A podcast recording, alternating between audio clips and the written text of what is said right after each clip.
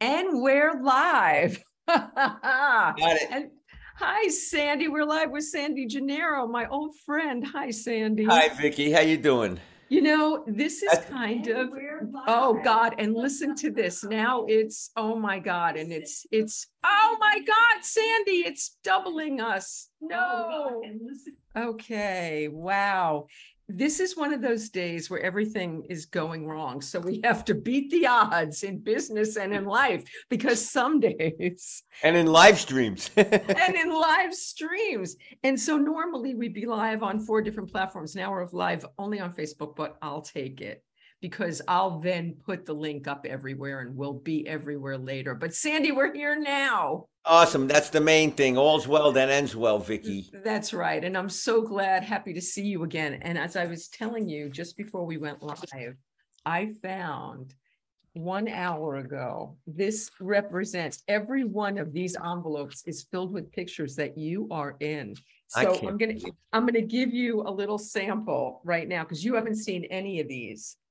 This is, this is you playing drum. Oh, there's a ring. Let's get that ring light out of here. Uh, this is you, right, uh, over there, Right? With my Boy Scout shirt on. with playing, playing drums with Elliot Easton of the Cars, Ricky Bur- Byrd of Joan Jett and the Blackhearts, of which you were a Blackheart, Huey Carroll. Right. And, and, uh, who's there in the middle? And Gary Silver, And Gary Silver. and Gary wow.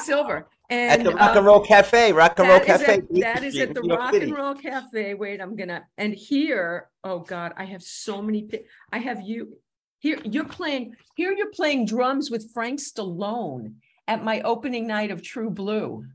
Do you I remember that? flag. I remember that flag. I mean, I have Frank Stallone. so. Do you remember that? I, I kind of now it's jogging. The memory is jogging. I mean, I'm telling you, I have pictures of you playing drums with like, ev- with everybody. It's just crazy. Back in the, what fun we had back in the day, huh? Absolutely. Well, I'd like you to sit down with a cup of coffee and either scan those or take those pictures because I really love to see it. I really love to Yes, see I it. promise you, I'm gonna send you a bat. I was going through them and I was going, oh my God. Oh, I remember that night. You and Carmine Rojas at my Spodioti gig and um just every you just were playing with every with Andy Timmons. What band was Andy in? Andy was in a big band. Andy was in a band called Danger Danger. Danger, Danger. That's right. I saw him. I saw him about two years ago. Really? In, yeah, in Dallas, I did a cancer benefit for um, uh, a breast cancer consticket. It's a breast cancer advocacy uh, group. Wow. April Samuels, and he was Mhm. part of it. He did a, like a little, a little, a little thing in in uh, in support of that cause. So I I actually ran into him uh, at that cancer gig uh, in Dallas. Maybe it was like prior to the pandemic, but he still looks great, and he's still playing playing really really good. He does a solo thing now. He's got his own band, and Ah. yeah, Andy Timmons, man. Does he still have the hair? No, he doesn't have the hair anymore. Neither do I. No, well, yeah, I mean, yeah, those days, I guess, have come It happens to the best of us, right? It happens to the best of us. You know, I wanted, we, we talked a lot last time about what, uh, wait, a couple things we didn't talk about that I have to get in before I forget.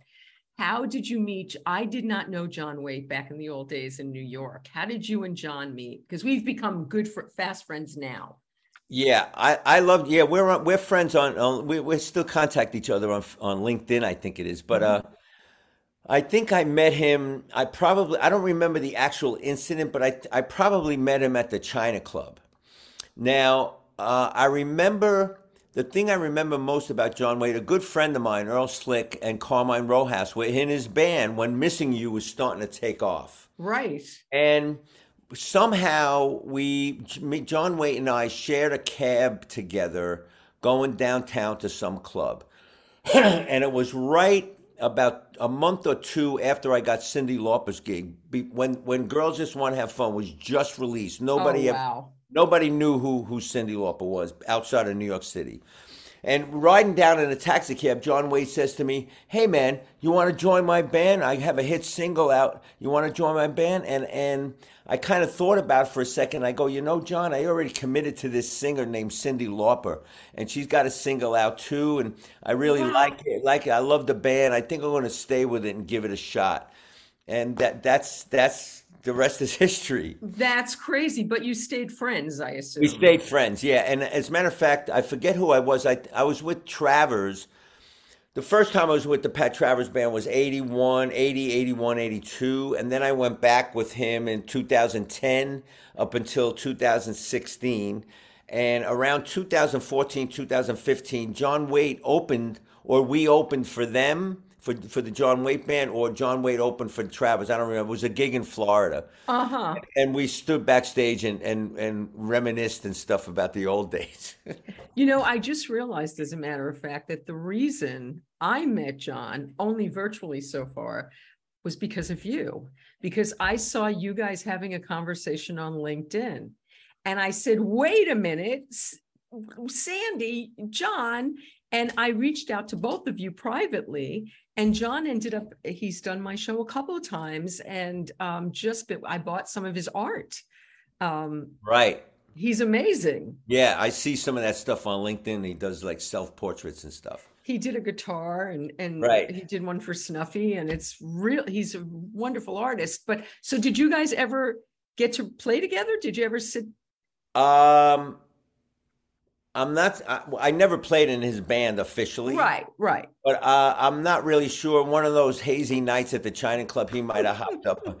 You know, he might have been part part of the part of whatever was going on there. But I I don't remember particularly jam even jamming with John. You know I did a jam at the China Club for a while too and I haven't found those pictures yet but I'm sure I have them of you doing my jam there Man, I and mean, those, that stack is without the China Club included. that stack is with that stack is the Rock and Roll Cafe, Spodiotes, Woody's, True Blue, Cafe Wa, um, the Marquee. I mean, wow, Yeah, it's, a- it was a lot of places. It was a, a lot of rock and roll. that was an that was an era that that I'm so grateful to have been a part of. Excuse me, one second, Vicky. I wanna- Absolutely. Yes, yes. Get something to drink. Go ahead. I'm so upset that we're not on, um, that we're not on all these other platforms right now. I'm gonna give Restream a piece of my mind. That's all right. You put it put it put it as a pre-record. Well, yeah, uh, uh, yes, I will, but it just upsets me because we should be live on all of those, uh, I know. places. So I'm, Well, I'm it just happens. writing it, I'm writing it up right now on Facebook. Uh, so people find us. okay. Um, so Sandy, what's your, what's your day like now? Like, what's, okay, I know you have this whole speaking engagement thing and you have a book and we're going to talk about all of that, but what's your playing life? Like, it, it, uh, is it still pandemic? Is it post-pandemic? It's definitely post-pandemic. I mean, I live in Nashville, Tennessee hmm for since 2014, excuse me, and everything is wide open. You know, everything is oh, everything is basically back to normal. You still see some people wearing masks at the airport or whatever, like randomly. It's not there's no mandate anymore. And as a matter of fact, I'm going to Canada on Friday, and they just lifted the, the mask mandate. You don't need to have a you used to have to have a uh, a proof of uh, vaccination, blah blah blah. You don't need that anymore. So my playing life now is I still teach. This is my little my studio here, where my couple of Oh, wow. Oh, that's fabulous. yeah, two drum sets face to face. So I still teach here, not as often as I did in the, in the you know in Manhattan at the collective. Um, so I maybe have a couple of students a week or whatever. So I do that, and I play in a, in a cover band, a '70s and '80s hits cover band named Rock United, and um, and that that keeps me busy playing wise. I do a random session here and there, but I'm mostly involved with speaking and maintaining that business and the preparation for and the follow up of different meetings, contacting people as a follow up, and then writing contracts for upcoming speaking gigs, agreements, and now since the book has been released, I've been doing a lot of marketing with in regard to the book. Thank you, Vicky. Absolutely. We'll talk about it. Okay. And also you can get signed drumsticks if you go, mine are personally signed to me. You can get those if you go to san, sandygennaro.com. You can order some signed drumsticks and a signed book. Uh, Um, so Sandy, I wanted to talk to you. This is what I really wanted to talk to you about today, because we talked a lot about the rock and roll. Although before we move into how you changed your life, Here we ta- go. now we talked about John. We didn't talk about Barry Gibb though. We didn't talk about about the the Bee Gees, about Robin Gibb actually. Wait, which Gibb did? It's I did the uh, Robin Gibb solo record, which was produced by Maurice Gibb and Tom Dowd Mm, at the BG studio in North Miami. It was used to be called Middle Ear Studios, and because prior to that, I did a record with Tom Dowd. Bless his heart. I love that man. Uh, he's uh in the producer Hall of Fame or whatever. I did a blackjack record with him, which had Michael Bolton in it, Bruce Kulick, and Jimmy Haslip. That was my first pro record, signed Wow. to a major label. Tom Dowd produced it at Criteria Studios. Uh, maybe five years later, he called me. He says, "Hey, man, you want to do Robin Gibb solo record?" I said, sign me up. So I flew down to um, uh, Miami, and Phil Chen was the bass player. Mitchell Froom was the keyboard player who went on to be kind of a noted producer himself. And uh, Steve Farris from a band from the 80s called Mr. Mister. Oh yeah, I remember this. So. Rob, Robin, Robin, and Robin and Maurice were in the studio, and Tom Dowd were in the studio all the time. And then every once in a while, Barry would would you know come in with a big fat hash joint. and um, but yeah, so that was really really good. Re- really a good experience doing that. And the, Robin Gibb is a sweet. The Bee Gees overall, I didn't get to know Barry very well, aside from the fact that he he carried around really good product around with him. But um, I bet. um, Robin and uh, Maurice were really, really nice, down to earth people, very friendly. They made the whole band feel uh, welcome, and you know the hospitality was off the charts. Well, what year was this, Sandy? Was this when the That Bee Gees were riding high? I think it was 1985. Oh, so the Bee Gees were hotter than hot then. Yeah, they were. They were still all alive. I have. Well, I got. Let me see. Yeah, yeah, show it. Because this is when after us, uh, this is after Saturday Night Fever, who, by the way, I went out to lunch with Donna Pescow last week. Donna was uh, the girl in Saturday Night Fever who danced with John Travolta. Ah, awesome, Yeah. awesome. Right.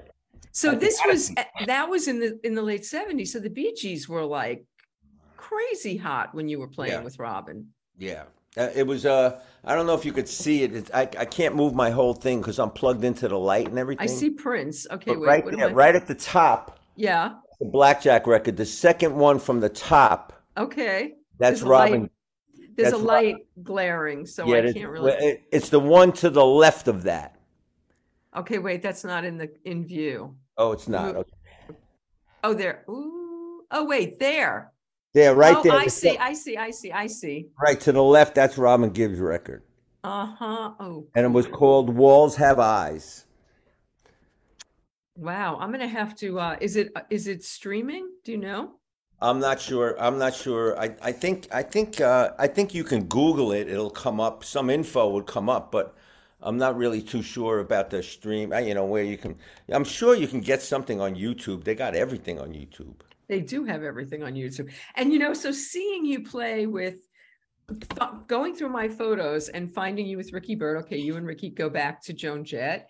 Then seeing you play with Jon Paris, you also played with Johnny Winter for a while. Did you play with Yeah. Johnny?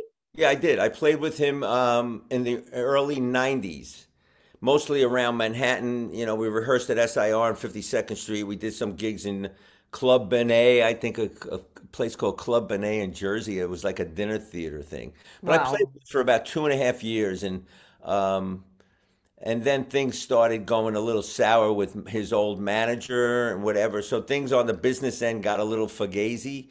so I ended up leaving, and then and then after I left, and and Johnny actually turned a new leaf. He found a new manager, and the manager straightened him out uh, financially, straightened him out as far as health goes, and uh, Uh-huh. I think his name was Paul, and I, I'm I'm I'm embarrassed I forgot his last name. But anyway, so Johnny was on the top of the world. He he cleaned up from all the you know the all the shit that he was doing and all the maintenance programs and all that he was hmm. doing. And he was you know his merch was selling. He was doing a new record, and he and then it's like Stevie Ray Vaughan when he cleans up and sees the light and and his life turns around. That that's when he you know, that's when Stevie Stevie Ray Vaughan died in the plane crash. He was all he's straight, and the same thing happened with Johnny. It seems like when he got all straightened out and he was starting to make money again and be healthy, that's when the Lord took him. Mm. Go figure. So you, so you were playing with Johnny. uh, I, I mean, I- I've, I saw Jon Paris play with Johnny a, a couple of times. He, he was his bassist, even though John Yes. was a great lead guitar player. Yeah. Um, so you, so you were, so I was wondering because Dan Hickey was always playing drums with Amy and John when they played my clubs, but then I found all these pictures of you playing with John and Amy. Yeah, It's I like, played with? John and I played with John and Amy all over Manhattan, especially uh, in the it, at BB King's on 42nd Street. Yes, uh Lucille's the bar that- Right. as we played every Monday. It was uh we had like a residency there. It was uh it was blues night at Lucille's and me John and Amy played. And we used to invite people coming down. And it was a big you know John would call people up. And John was the one responsible Jon Paris was the one responsible for getting me or introducing me to Margo Lewis who was Bo Diddley's manager and keyboard player, and Deb Hastings, who was Bo Diddley's musical director and bass player. There was a gig um, after Jon Paris, uh, after jo- uh, Johnny Winter, Jon Paris went and played second guitar with Bo Diddley. Oh, I don't even And- remember. Yes, I do kind of remember that. Yeah, actually. and, and there was a there was a drummer. It was there was a drummer named Yoshi, and he had to go back. I have pictures of Yoshi. Yeah, well, Yoshi, John said, listen, Sandy called me and he said, I don't think Yoshi's going to be with the band very much longer. He has some family issues in Japan or something, so he had to go back there to deal with that. Uh-huh. There's a gig tomorrow night at the new China Club. I, I didn't really like the new China I never went to the new one. I never I went there it. once or twice. He said there's a big jam session there. Margo was going to be there, and and Deb, you know, uh, uh, Bo's bass player and, manager and keyboard player. He says I'll arrange. for- You know, it's going to be a sit-in situation, so it'll be a good opportunity for you to sit in. We'll play a shuffle. So he kind of uh, engineered that, you know, and, and I ended up playing with Margo and Debbie, and then the next thing I knew, I got a call. Hey, you want to play with Bo Diddley?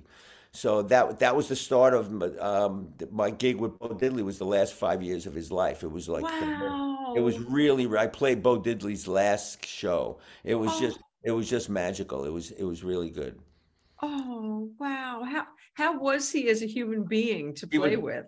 He was well to play with. He was awesome. You know, my, my memory my memory of that first gig. It was uh, the House of Blues in New Orleans, sold out. And when when Deb, the musical director and bass player, um, called me and said, "You want to do the gig?" I said, "Sure." Uh, I said, "Do you have any tapes or a CD?" He goes, "She said, no, you don't need any of that." I said, "Well, do you do you have a set list of what he, Bo likes to play?" Right. Do a little. Re- oh, you don't need any of that. Said, she said sometimes Bo doesn't play the same song in the same key one night after the other. So I got to look at the neck and then look over to the band and go, hey, hey, hey," give the key to the band. Just watch his foot. The foot will give you the tempo, and then he'll start the song, and it'll give you what the song is, and just follow along. You'll be fine. So there I was, five minutes, five ten minutes before we had a quick line check. We didn't even have a proper sound check. Wow. Bo wasn't at the sound check, but five ten minutes before the gig, Deb Deb comes over to me, and I'm I'm kind of I'm kind of a little nervous because I have no idea what's coming, and I have to be the drummer. I have to drive that car, but I have no idea what kind of car I'm going to get to drive. Oh my So, gosh. so, but, so Deb says, "Hey, uh, Sandy, did you did you ever meet? Did you meet Bo yet?" I said, "No." He goes, "She said, go down. It's he's right next to the stage in a chair. Go, go, introduce yourself." So I introduced myself to Bo. Bo. He goes, "We're gonna rock tonight, brother. You're gonna rock tonight. What's your name?" I go, "Sandy." He goes, "We're gonna rock tonight." He goes, "You know, you look like Red." You look like I'm gonna. Do you mind if I call you Red? I said, no. You call me whatever you want. Just don't call me late for sound check. It was really good. My my yeah, he was just a wonderful. You know, the value that I get uh, that I got from Bo Diddley's gig is yes, the playing and playing with a Hall of Famer, and um, but the value was hearing his stories, waiting for a flight at the gate, and hearing some stories about him partying with Ray Charles and Oh, him him, him and and uh, and and BB King making barbecue. You know, the like the little the, so, the stories that people don't usually hear. Uh, some of them I can't repeat in a public forum, but he was he was just he was just awesome. He, Bo was just awesome, do and you I, know if they ever, did Bo ever, like, did they ever document these stories of his or are they going down with you? Uh, well, I'm not. I'm sure I'm not the only one on the planet that knows these stories. Right. They were relayed to me in in in, in just between me and him, and I don't know. I I I don't think there would been. I haven't read everything written about Bo Diddley, uh, you know, but I don't think. I don't think that so, at least some of these stories I don't think went anywhere else because because of the nature of the Wow. Triple X. Was it that way? How was it, how was it playing with Johnny, with Johnny Winter? What, what was his mindset like in those days? Um, well, towards the end of my tenure with him, he was still basically on a program. Um, he sat down a lot of times when he played on stage. He would he would stand up, but he was very fragile and very frail, but very very nice guy.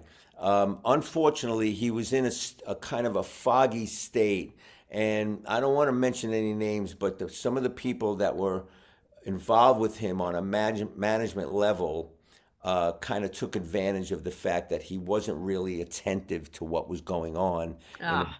in a business way. But then that those those people kind of that's when I kind of left because things now well you got to share rooms. Well, you know what? I can't really share rooms. So things got a little fugazi business wise without going Yeah. into detail. The manager the manager passed away, which led the door, opened the door to this guy Paul, who Right. en- who ended up straightening Johnny out, and uh, yeah, um, yeah, I straightened him out, and actually, you know, decreased his medication little by little by little by little by little without Johnny knowing it, and then all of a sudden, Johnny was just drinking orange juice for like a month or two, still thinking that he was getting a little bit of medication. And uh, Paul broke. This is the story Paul told me. Uh, he said, and then I told Johnny, I said, Johnny Winter, I said, Johnny, you've been straight. You've been drug free for about a month now. And Johnny ended up bursting out in tears, crying, crying tears of happiness. So that was like a new, it was like a rebirth to Johnny. And I'm so sorry, I can't think of Paul's last name because he did a lot of good things for Johnny Winter and, and brought him back to life, basically, and uh, recorded some new records and put a band together. He played, I think he played uh, second guitar behind Johnny.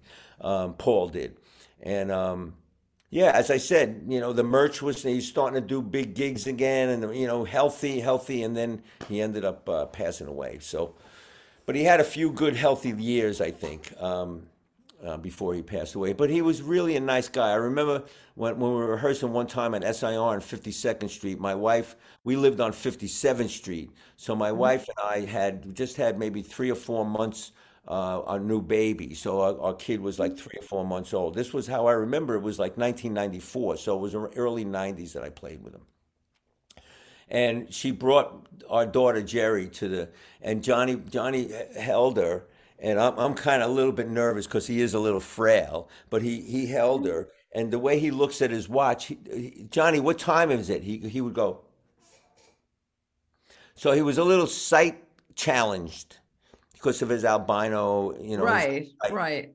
So he he he held my daughter Jerry and he looked in her face like this close. Oh, she's beautiful. Look at this close away. Yeah, Oh, he, he was he was a sweetheart. He he uh and I mentioned to him I, the fact that I saw him at the Fillmore East when Bill Graham. stop.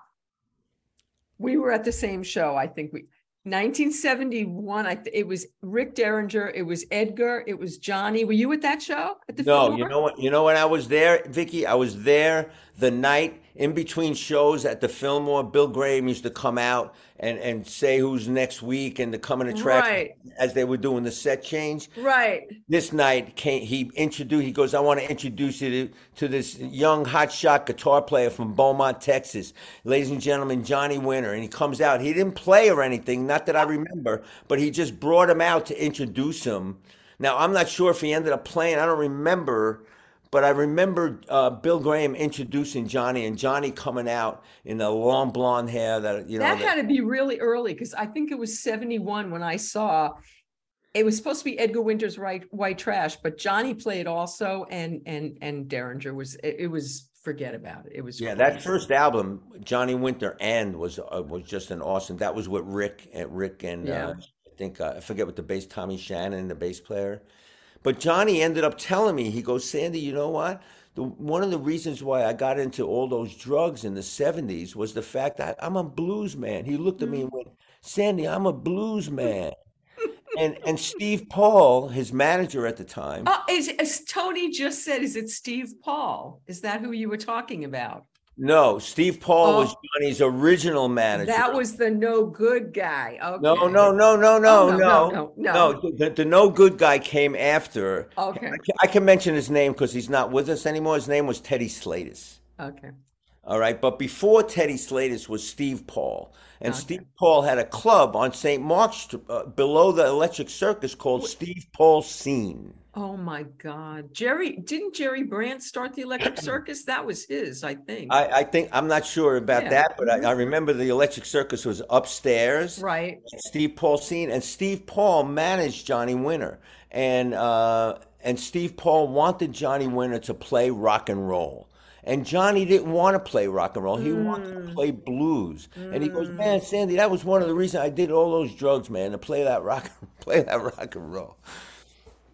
Man, it's you're, you're digging up a lot of memories here, Vicky. You- Well, all right. So I, I want to dig up some more. So, so, okay. So that was those guys. So what was it like? So Cyndi, you were playing with Cyndi Lauper, for those not in the know, when she was before anybody knew who she was, and you were with her when she broke and broke huge. Did she change? What What was Cyndi like on the like? in Cyndi the- was awesome. You know, the thing I remember about Cyndi, I mean, everybody, people ask me what was your favorite gig, and every gig that I did was was my favorite for a different reason. Right. Cyndi was my favorite because I was with her when nobody really knew who she was outside of New York City. If you didn't know who Blue Angel was, which was her first band, right. you didn't, and it was on Polygram, the same label as Benny Mardones and Travers and whatever. So I, I kind of knew about Blue Angel, and um, but um, th- that's what I like about because I, I joined her band when nobody knew who she was, and then five or six months later, she was selling five six million records. So it was the upward climb was like forty five degrees. It was just awesome, and um, I remember the big turning point. Uh, I joined the band in like the fall of '83, and New Year's we, we went on the road in a Winnebago trying to break. Girls just want to have fun. I remember we did a New Year's Eve '83 into '84 uh, at Roseland. We played about at nine o'clock at night, opening for the Kinks, Oh. and and it was it was horrible. Kinks audience didn't, Were the, were the were the Kinks were, were Ray with with and Dave were they fighting? Uh, I don't know what they were, they were fighting. We, we we we had to as soon as we left, as soon as we finished that gig, the opening act for the Kinks, we had to leave because we went to the Savoy Theater and and played the MTV New Year's Eve ball. 83 into 84 and Cyndi and the band I got to say we killed it. So after the show Dave Wolff the ma- Cyndi's manager said, "Hey, we're going to continue our little Winnebago tour like January 5th we're going to go back on the road and try to break girls just want to have fun still." It was Right. starting to get a little airplay. That's why uh, and the video was out on MTV. That's why that's what created the excitement that MTV wanted us for that live gig. Right. So January, we were supposed to go back on the road January fifth, like the day after New Year's Day, like January second. I get a call. With the band gets a call from David Wolff. Hey, we're going to L.A. What? Uh, well, ba- based on that performance on MTV, NBC wants us for the Tonight Show. Uh, Carson with Carson. Um, uh, American Bandstand with Dick Clark wants us. Solid Gold, the TV show, to, to tape pre-recorded wants us, and HBO is going to do a special. So we flew to LA, and we were on Carson, and uh, and that appearance on Carson that was. I I posted, by the way, your your name that to your your name that. Oh, the stump the band. The stump the band. I posted that last time when you did the show. Yeah, it was great. That was classic. Well, that was even before anything. Oh yeah. So now, yeah. fast forward when Cyndi's on Carson, we're backstage and Carson's in the green room. And I said, Hey, Johnny, do you remember me being on Stump the Band in mm-hmm. 1976? He goes, No, we've had a lot of people on Stump the Band. I'm sorry. He goes, What song did you sing? And I said, Jesus of Your Love. It's a song that I wrote. He goes, did you give the did you give the you were the one that gave the band the chords to that song? And I said, Yeah. He goes, Man, nobody's ever done that. Of course I remember that song. That stood out. That was a pleasure hanging with him because I was a huge fan of his. Yeah. Huge yeah, yeah. fan. So now Cyndi, was she so you're with her when she's when nobody knows who she is except the people in New York who adored her, the Blue Angel. And then all of a sudden she breaks huge and you're with her through that. It had to be exciting and also hard on her. How did it how did did she change? No, um, well, I, I, I don't want to say she changed, but when she is such a visionary and has Mhm. she she has um, she has uh, exactly what she wants the performance to be. Not only the songs, but what the band looked like, what we wore, what the stage looked like, the asymmetrical. She was not into symmetry.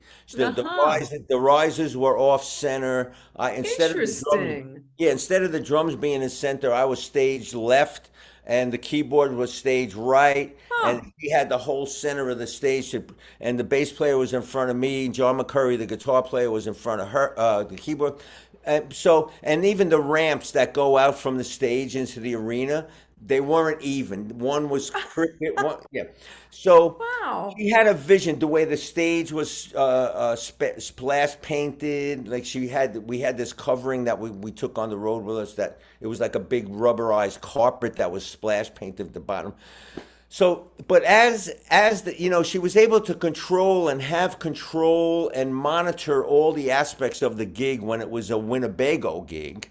You know, when we were playing clubs or whatever. But as the gig got bigger and we played arenas, and now it's from a Winnebago, we went to a bus, went to three buses, four bus, then the semis and the PA. It was, it was a lot. You know, now she had to hire an LD instead of using the club's lighting director. LD, front of house sound, monitor, and all of that. She had I don't want to say she had a difficult time uh, delegating, but she she had to get used to the idea that she had to relinquish some of the monitoring of all of those things, like the lights. You know, a certain light had to shine on her in a certain song, or Uh-huh. you know, so she had to. She, I guess maybe it affected her in, in a kind of a stressful way as the gig got bigger because she had to learn to delegate. You hire an LD, let him do the lighting directing. You, you you know you can sign off on it, but once you sign off on it, let him do his thing. Same with the monitors, same with the front of house sound. And I I used a hybrid electronic drum set with acoustic drums. So you know she had to go in the house and at sound check and make sure the acoustic drums sounded uh, sounded good to her in that Right. acoustic environment. And you know, uh, as anybody that plays music knows, if you go from like a a civic center to a theater, the sound acoustics change. Now you have padded seats with the curtains and the velvet in the theater, where last night you had cement cinder block walls and a cement floor. Right. The sound is totally different, even Right. though the program and everything on my electronic drums is the same as the night before. It sounds different. So she would say, "Sandy, you changed it. You changed it from like you changed." No, Cyndi, it's the same. They're all marked. All the no, no, you changed it. It sounds different. So she had to learn about the acoustic differences of venues and whatever. So it was a learning curve for for basically. I did I did arenas before Cyndi, so that wasn't new to me. But to Cyndi, it was. So she had to get acclimated. But once she got acclimated, I'll tell you what, she's just a joy to work with. I'll tell you what, she's her and Joni and Bo and you know Let's the talk, people. okay, so let's talk about Joan. So So, okay, so but on, on the bus, on the plane or whatever, when you try, is, is Cyndi fun? Because I know she's very controlling and she's a perfectionist and she wants things to be, that's why she's so great. Is she able to let that go? I mean, I knew her, our kids applied for the same preschool. Like I met Cyndi across a preschool table a million years ago. Right. But so when you're, when you're not playing and the mask is off. Is she just one of the guys? Is she fun? Is she she's uh she's she's fun. She's uh and you know what? Speaking of mask one of the one of the fa- one of the I have pictures I have pictures of this too. I'm not sure if I, I, I want to show them publicly, but she used to wear this Groucho, you know, the Groucho Marx eyes and the mustache and the nose. Used to put that on, come out of the bathroom or the bus with that on. She, she was cool, man. I I don't I don't have any kind of negative memory of, of she was always and we always were on the same bus. It's not like she had a separate one. right We traveled, to, we traveled together with David Wolff and whatever Cool. every once in a while, her and David used to take a car and go to the next gig in a rental. But for the most part, she traveled with the band. Um, and same with Joan. And same with Joan. She always traveled with the band. and and what was so joan was she a relaxed person off stage was she what was her persona like She, her persona was she was a she was a effing rocker.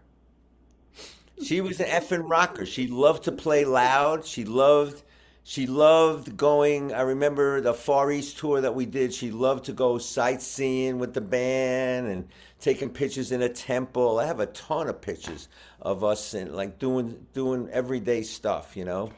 and She would she good. get recognized and bothered out in the world Um, not. Um, well, I'll tell you what. When we got off the plane in the Far East, I, I think it was in. Uh, I guess it was Tokyo. There was like a whole reception. You know, it was like the Beatles arriving. It was like you know they had barricades with all the fans waving for autographs. All about Joan, not about not necessarily about the band, but so that and then there was a news conference. But going out in public, I don't remember her being hassled. And and you know what? If someone came up to her, she would always oblige and sign. She would. Nice. She's not one of these people that went, no, I'm, I'm eating. No, she would always. She would always. Uh, you know, sign and and I remember after gigs uh, she would sit on the in the in the catbird seat of the bus with the door open and the driver's next to her, and I would be sitting in the in the center there on a step, and she would just sign every order. There would be a line, and she wouldn't let the bus leave until all the autographs were signed. Everybody. oh i love that about her You know, it's like the people, the artists that were successful, Vicky, they treat their people with respect. You know, they treat their fans with respect and the realization that the fans are the ones that keep the lights on in their in their house, you know? It's like, you know, you, you I always I found that puzzling with some artists um treat their treat their fans like crap or no not now i'm eating no no no no i mean yes granted some fans could be over the top like like you know touchy feely or whatever. Right right. Um, but for the most part man the, the artists that i work for that are in the hall of fame always treated their bands with respect their fans with respect and that's why they're in the hall of fame. That's why they keep bands for a long time. There's artists that i work for that will remain nameless at this point in a public forum but they can't keep a band because they don't they don't respect they don't respect the musicianship. They you know musicians are a dime a dozen and i've been told that in in, in a meeting with this one artist. You know wear wear long sleeves. Nobody wants to see your tattoos sandy. I go well i'm a drummer and i need to i need to i sweat a lot and i'm more comfortable. Well you know what sandy? Drummers are a dime a dozen. If you don't want this gig there's 50 people that want this gig so wow. no choice. So as soon as somebody offers me a dollar more, I'm out of there. And then you hear the artist going, "How come I can't keep a band? How come these musicians are so fickle?" Well, it's because you don't respect them. End of story.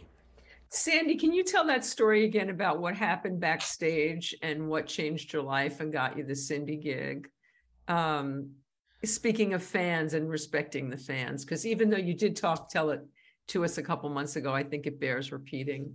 Okay, I, I was, uh, I, as I mentioned before, I was with the Pat Travers Band in 1980, 80, 81, 82, and it was some, some point in time, like I think in the spring of 81 or early 82, Uh, we played a place in Connecticut called the uh, Hartford Civic Center, I think it was, and it was a real hot gig. We're all in a dressing room uh, and in a big hurry to get out of the dressing room and get on the bus because we had a long overnight drive. Our road manager was going, "Come on, hurry up!" I was always the last one out, being that I sweat down to my underwear and whatever.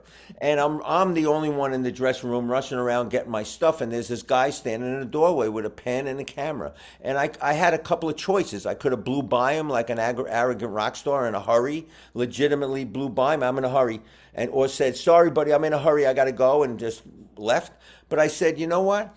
He's there to see the drummer. He's there to see me. The artist is on the bus already. And I remember telling, walking around my the mall with my mother at 15 years old, dressed up like uh, like Keith Richards, uh, mm-hmm. with the hair and the and the the, the, the shirt pulled up around his belly button, the, and the, and the, and my mother used to go, I understand the hair, Sandy, and I understand the, the clothes, but why do you carry a pen all the time?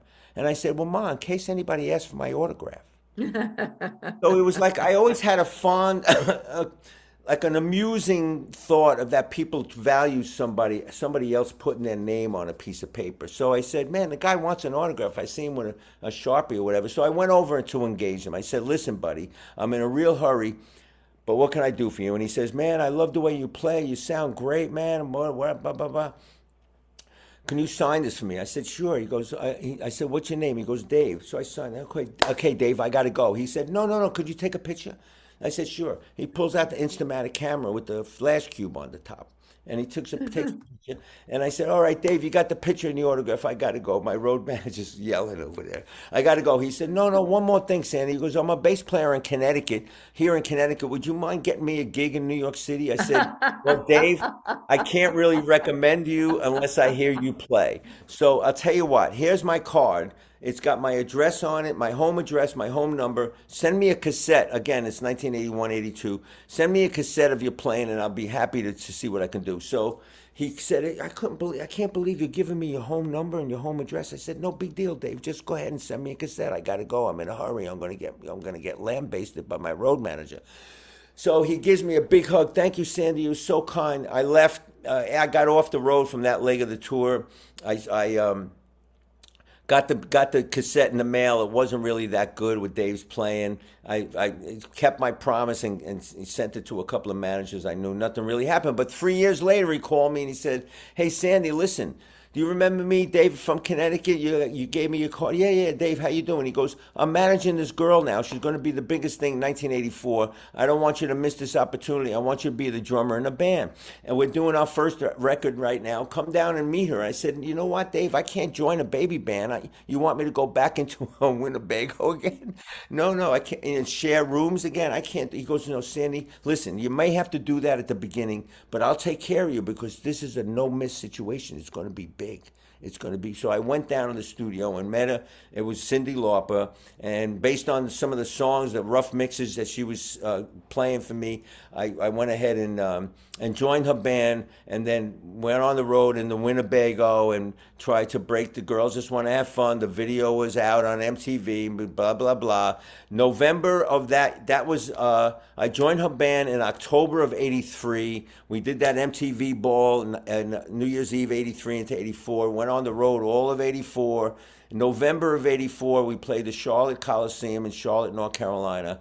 And backstage, there was this woman that was drop dead gorgeous and uh, she wasn't even in line because i tell this story in my presentation where it's like the karma the god energy the universe not only inspires you to do the right thing or to go meet the right people or to, with ideas but it inspires other people to come into your path to take you where you want to go and you can take them where they want to go. This is the way the universe works so the girl, the drop dead gorgeous girl, was in the green room sitting in a corner while the band, after the show, the band and Cyndi was signing autographs. And she wasn't coming over. I found out later that the girl, her name was Sherry, the drop dead gorgeous girl, was there as a service to her girlfriend because her girlfriend was the girlfriend of the promoter of that show at the Charlotte Coliseum. So the girlfriend asked Sherry that afternoon, "Why don't you why don't you come? oh, I'm not even a big fan of Cyndi Lauper. I don't want to go. I don't want to go. But as a favor to her girlfriend, Sherry ended up coming to the show. She hardly seen any of the show. She was backstage with her girlfriend the whole the whole gig, and then there she was in the green room, and we as we're signing autographs. So after we got done signing autographs, I went over and I introduced myself. It was, they were sitting at a ten top table with two only two seats occupied, and I went over and I said, "Excuse me, is anybody sitting here?" And she said, "Well, there is now." And I said, "Oh, cool." So I sat down and uh, we had a conversation. I inspired, I invited her to the next gig the next night at um, the Fox Theater in Atlanta. She came. We had a really, we had more time to get acquainted. We start, started seeing each other long distance because I went on back on the road. She went back to Charlotte, whatever. And then almost a year from the from the night I met her, um, she came and I said, "You know what, Sherry?"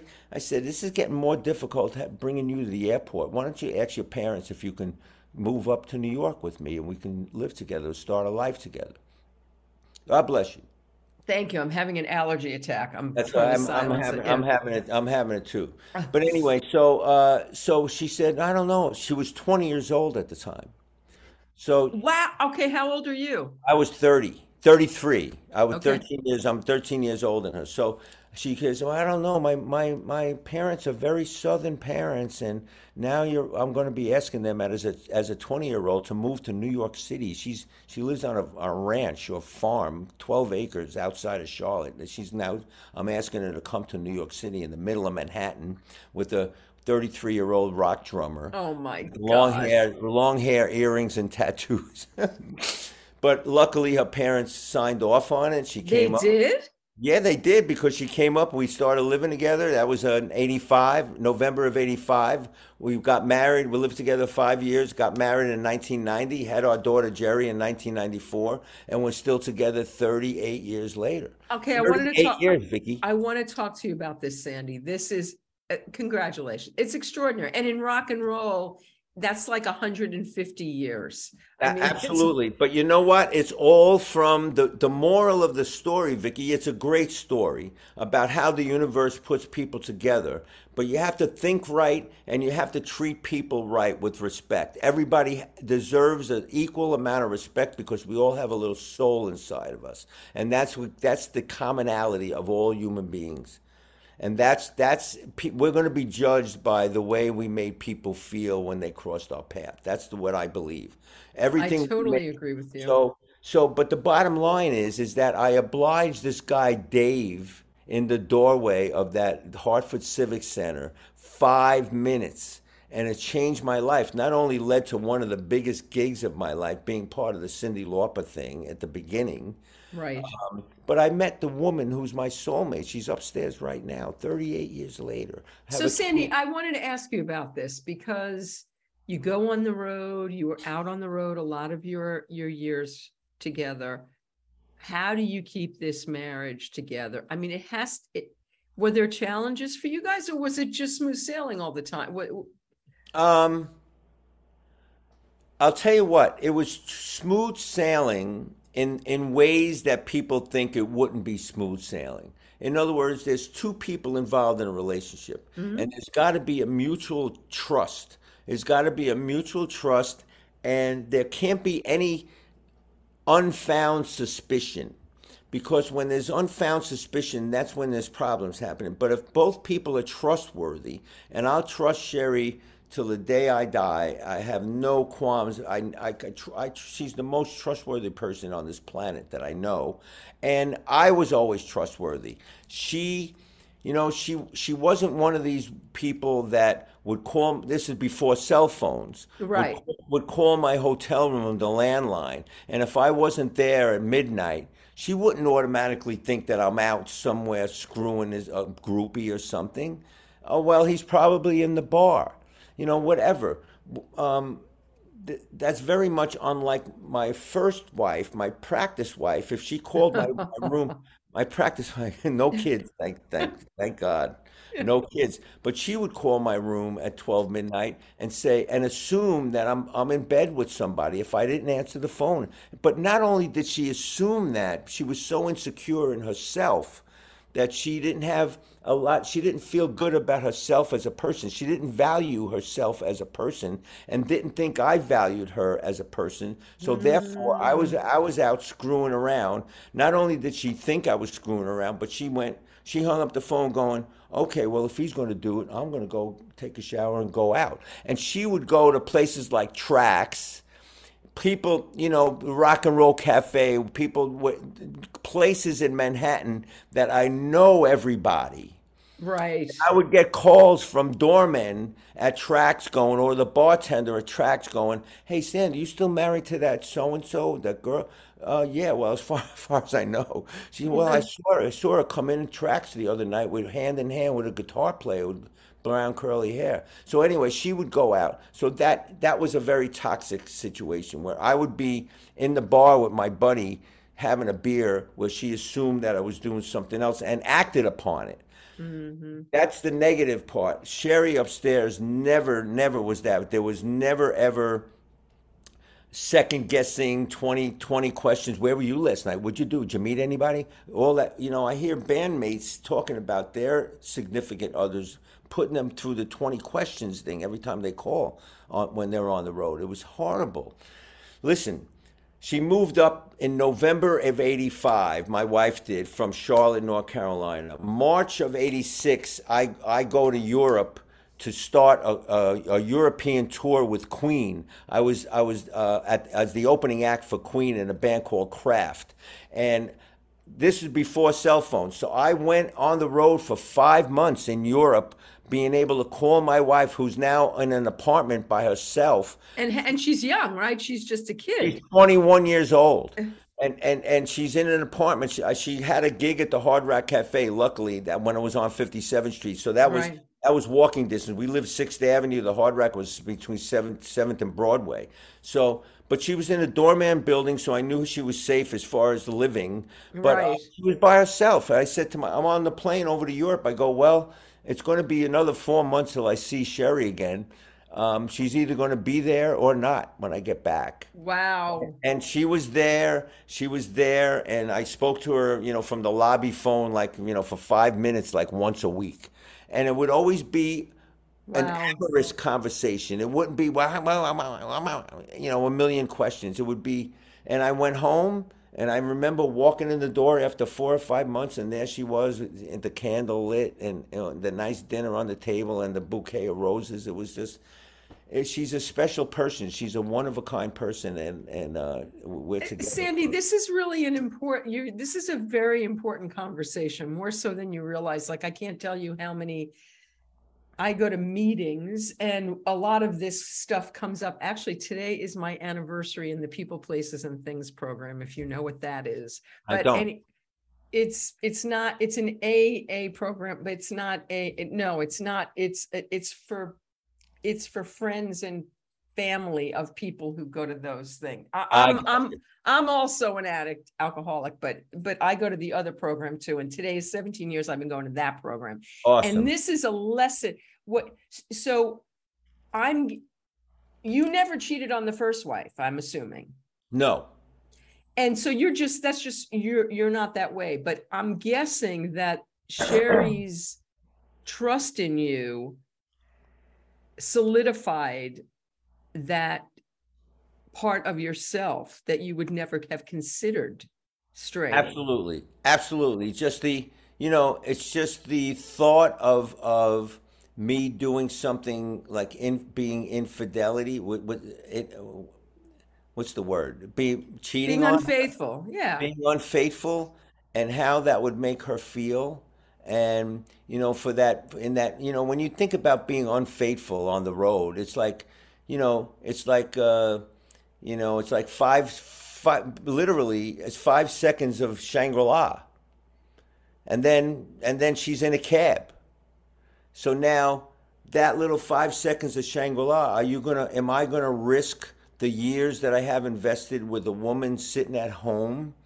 You know, it's just it's just you, you gotta have a heart you know yeah you gotta have a heart i mean except not, sandy not... i gotta tell you i'm sh- I, i've been shocked to learn of some rock stars who seemingly have and or and actors as well who seemingly have these ideal relationships that we American that we look at and go, wow, they have a great marriage. That's one rocker that really kept, and then find out, no, they've been fooling around the whole goddamn time. Right. It's it's shocking to me when I hear this stuff. Um, one factor, Vicky, and I, and, and you know, it's not that I've never done drugs in my life. You know, if the '80s or whatever. You know, the '80s were, you know, there was the the uptown and the downtown. There was like, you know, the alcohol and the and the the. the And then The there were those of us who did who did all of those things. the marching powder. So, um, you know, I, and I wasn't innocent in regard to those things, but I always had a, a I, I never went overboard, and I think that was maybe one factor that you know when somebody's really drunk, uh, and you know, and someone else wanders over in the bar and they're really drunk and they happen to be really attractive, you know, and it's like so your your resistance gets you're involved with that with with that the rehab kind of thing. So you know what i'm talking about. Where your resistance your constitution goes out the friggin window. And you you know you're looking at this woman and she's gorgeous and you're half in the bag and oh why not? Uh, you want want to go want to go have I can't, t- I can't tell you how many people I know that is sober as a judge that carry on the same, that right. carry on the same behaviors. Can't blame it on, the on the booze No, or the pills. Right, you're right. You're right. I- mean, that's not the only factor, but in in in in some cases where the person wouldn't normally if they were straight, and you know sometimes the alcohol breaks down. You do shit that you wouldn't normally do if you were straight. Sometimes, and it depends on the person too. You know, Absolutely. again, in the '80s, I had my share of uh, drinking and doing a little line or two or whatever at four in the morning. But I Yeah. go home. I go home. There might be a little conversation, but I'm going. I'm going home, and because I know who's who's waiting for me at home. And now, since I had a child, since my daughter was born in 1994, and you know my daughter now is 28, and she is uh, probably she gets the her strength as a woman from my wife, and uh, equal opportunity and diversity and uh, LGBTQ A B C D E F G. She's, you know, equality, whatever. If I ever did anything, I, I don't want to suffer the wrath of my daughter. Are you kidding? She'd kick my ass. Not to mention, my wife will be right behind her. But like, that's you know, it's there, there's a lot. There's too much water under the bridge, Vicky. And for that five seconds of Shangri La, and then, you know, am I going to risk 36 years of a relationship? Are you Um, kidding? it blows my mind to know that there are people who've made the opposite choice and taken that five minutes of Shangri-La and destroyed their family, destroyed their wives, destroyed their kids. And and it's it's almost irreparable, still trying to make up the damage that gets done. Uh, I- I I really respect that you haven't walked that road. I haven't walked that road, and I, and I, I, I will never ever walk that road. If I haven't so far, um, um, you know, the way my life is, when I look around and all, all, everything on this wall triggers a, a ton of memories, and uh, and a lot of them have to do with her, with my wife, her being in, with me at different places, and you know when when we weren't all doing as good as we are now, we, there were mm-hmm. times where, and she she's the one that held it together. She was the consistent one with the job, with me with the rock and roll life. It's a roller coaster. I Right. have tell you, she was the consistent one that had the job, that carried health insurance for the family. And, you know, Right. well, during my downtime, she was the one that kept the lights on. And now it's coming back. Now I'm able to tell her she don't have to work anymore. So it's it's it's awesome. But uh, I, I, there's just too much history. And you know, John Lennon. John, I remember John Lennon saying in an interview, he said, sometimes, you know, the infidelity where you meet someone new and you have that honeymoon kind of that that honeymoon excitement where you're finding out about people and there, you know, there's that electric electricity going on between two people. And then when when you- when you're together for a long time, and you know, you and you hear bodily sounds, now you're burping in front of each other, and then you do it, you come out of the shower or whatever. And sometimes people think, well, you, you want to go, you're the butterfly, you want to go to another flower. you know, and, and have that honeymoon feeling again and have that new, fresh excitement feeling again.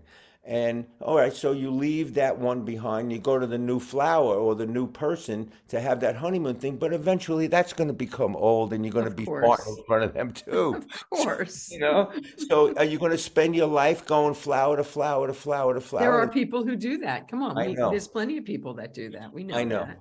You know what, Vicky? We, we can't we can't rationalize how some people why some people act the way they do, or some people the actions that some people have, uh, or or the actions that they you know the things that they choose to do or choose to say. You got to scratch your head sometimes. You know, it's it's um. You can't control that, eh, but you have to. You know, I'm sure you've heard stories like everybody else about you know in the groups that you're with and the about relationships and about you know whatever you know whatever it's, Well, I think I think where we started in talking about karma and that it all coming back and that you manifest, you reap what you sow. correct And you you have reaped the happiness that you have sown. And um, so okay, so in speaking of that, I want I want to get to your book before we go. Beat the Okay. odds in business and life.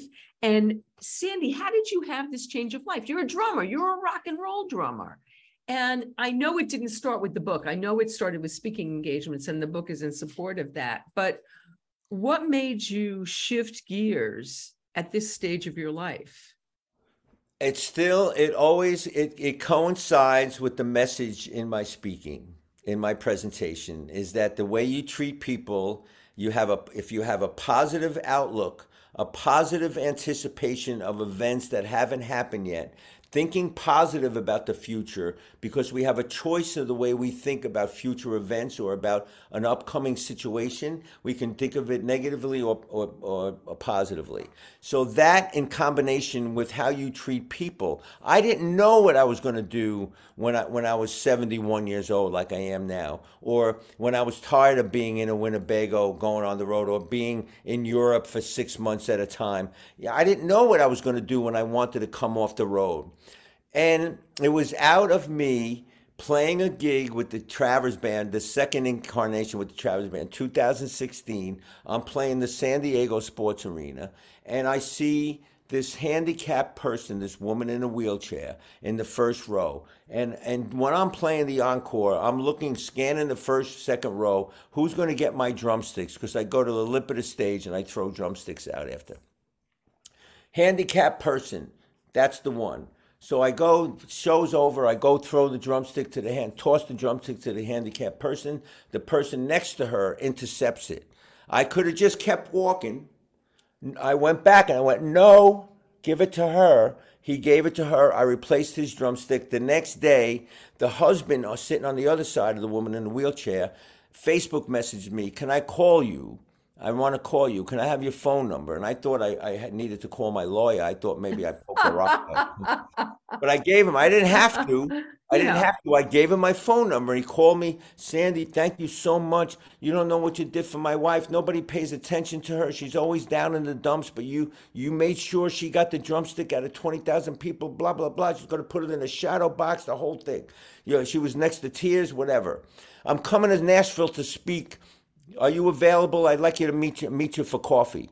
I want to thank you in person. Again, I, it was just somebody I never met before. Right. I didn't have to. I met him downtown Nashville at Starbucks, and I, t- I told him the Dave in the Doorway, the Cyndi Lauper story. Right. And I told him some other story. How'd you get that gig? How'd you get Jones' gig? How'd you get that, that, that? He was a rock and roll fan. And he invites me to his speaking engagement. Long story short, he tells the story, the Dave in the Doorway story, to his his speaking audience. Mm-hmm. I'm on the side of the stage. It- int- after he introduced me, told the story, it got a good reaction. He correlated it to you know the way CEOs should treat their employees. They should. It's about the relationship. It's not about numbers all the time. It's not. So it's. So it's like you know. So you know to spend time with the common person. Mr. Rockstar drummer stops in the doorway, even though he's being told to get the hell out of the dressing room. Whatever. So um, that's basically how it started. And he said to me, and walking out of that speaking engagement in Nashville, he goes, "Listen, in a couple of weeks, I'm speaking at the, the to the future leaders of FedEx. They have I have an all day training seminar with them. Uh, why don't you come and tell the story yourself? Because you you've had experience talking to drum clinics and your school and your mu- music business classes or whatever. So speaking Right. in public, speaking in, in public is not an issue for me, as you can probably tell right now." so I went ahead. I went to his future, uh, the future leaders of FedEx, and he called me up. The long story short, he called me up. He goes, "I'll give you ten minutes. Tell the Cyndi Lauper story yourself." So I told it. It got a really good reaction, and I correlated. I took his cue and correlated it to business.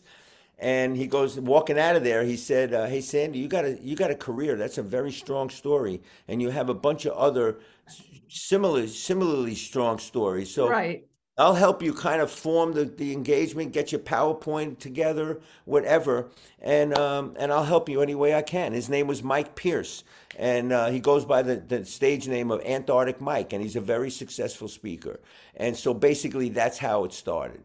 And and You that know, was now five, this that was close to five years ago. This is another example, Sandy, of how you extended yourself without giving it a second thought. You didn't have to do it. You gave the woman the sticks. You made sure she got the sticks. It turned your life around.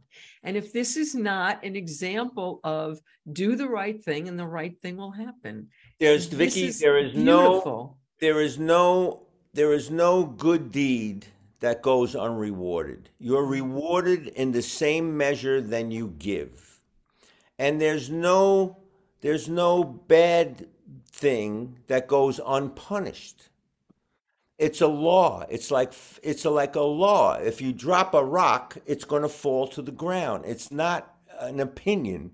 It's fact and you do it you mentioned something very important you reach out to people when nobody's looking you reach out to people when there's nobody in the dressing room except for you and dave and you're signing that autograph you know there's now there's 19,999 people watching me show, show the drumstick to the handicapped person but i didn't do it because his her husband is a speaker And, I you have a also you did you stopped and made sure she got you could have left. You made the right intention, but you made sure she got it. Yes, yes. And I have another career, and I'm not going to go into detail, but since the book came out, the, the, it basically the career has like exploded. beat the odds in business and life. Sandy, I have so enjoyed spending more time with you. You know, I was I was like, what are we going to talk about? We just talked like 2 months ago. But this was really important. This is important at a whole different level. Talking about the humanity of doing the right thing. Right. Um and and that we do reap what we sow and this is why you're having this wonderful life this is why you have this wonderful wife and you have this wonderful relationship with your daughter and you have this new career and you, you it's it's because you put it out there in in a wonderful way and and if um, you know, Vicky, and if I can, if I can, the simple man that I am, uh, you know, uh, anybody can, you know, and, and to do it in the music business, uh, as you, I don't have to tell you how topsy turvy and unpredictable, and uh, the waters of the music business are filled with sharks, and they're dressed up as goldfish. And if I can do it in such an unpredictable business as the music business, you know, someone in a kind of a quote unquote a straight business or a straight career can do it.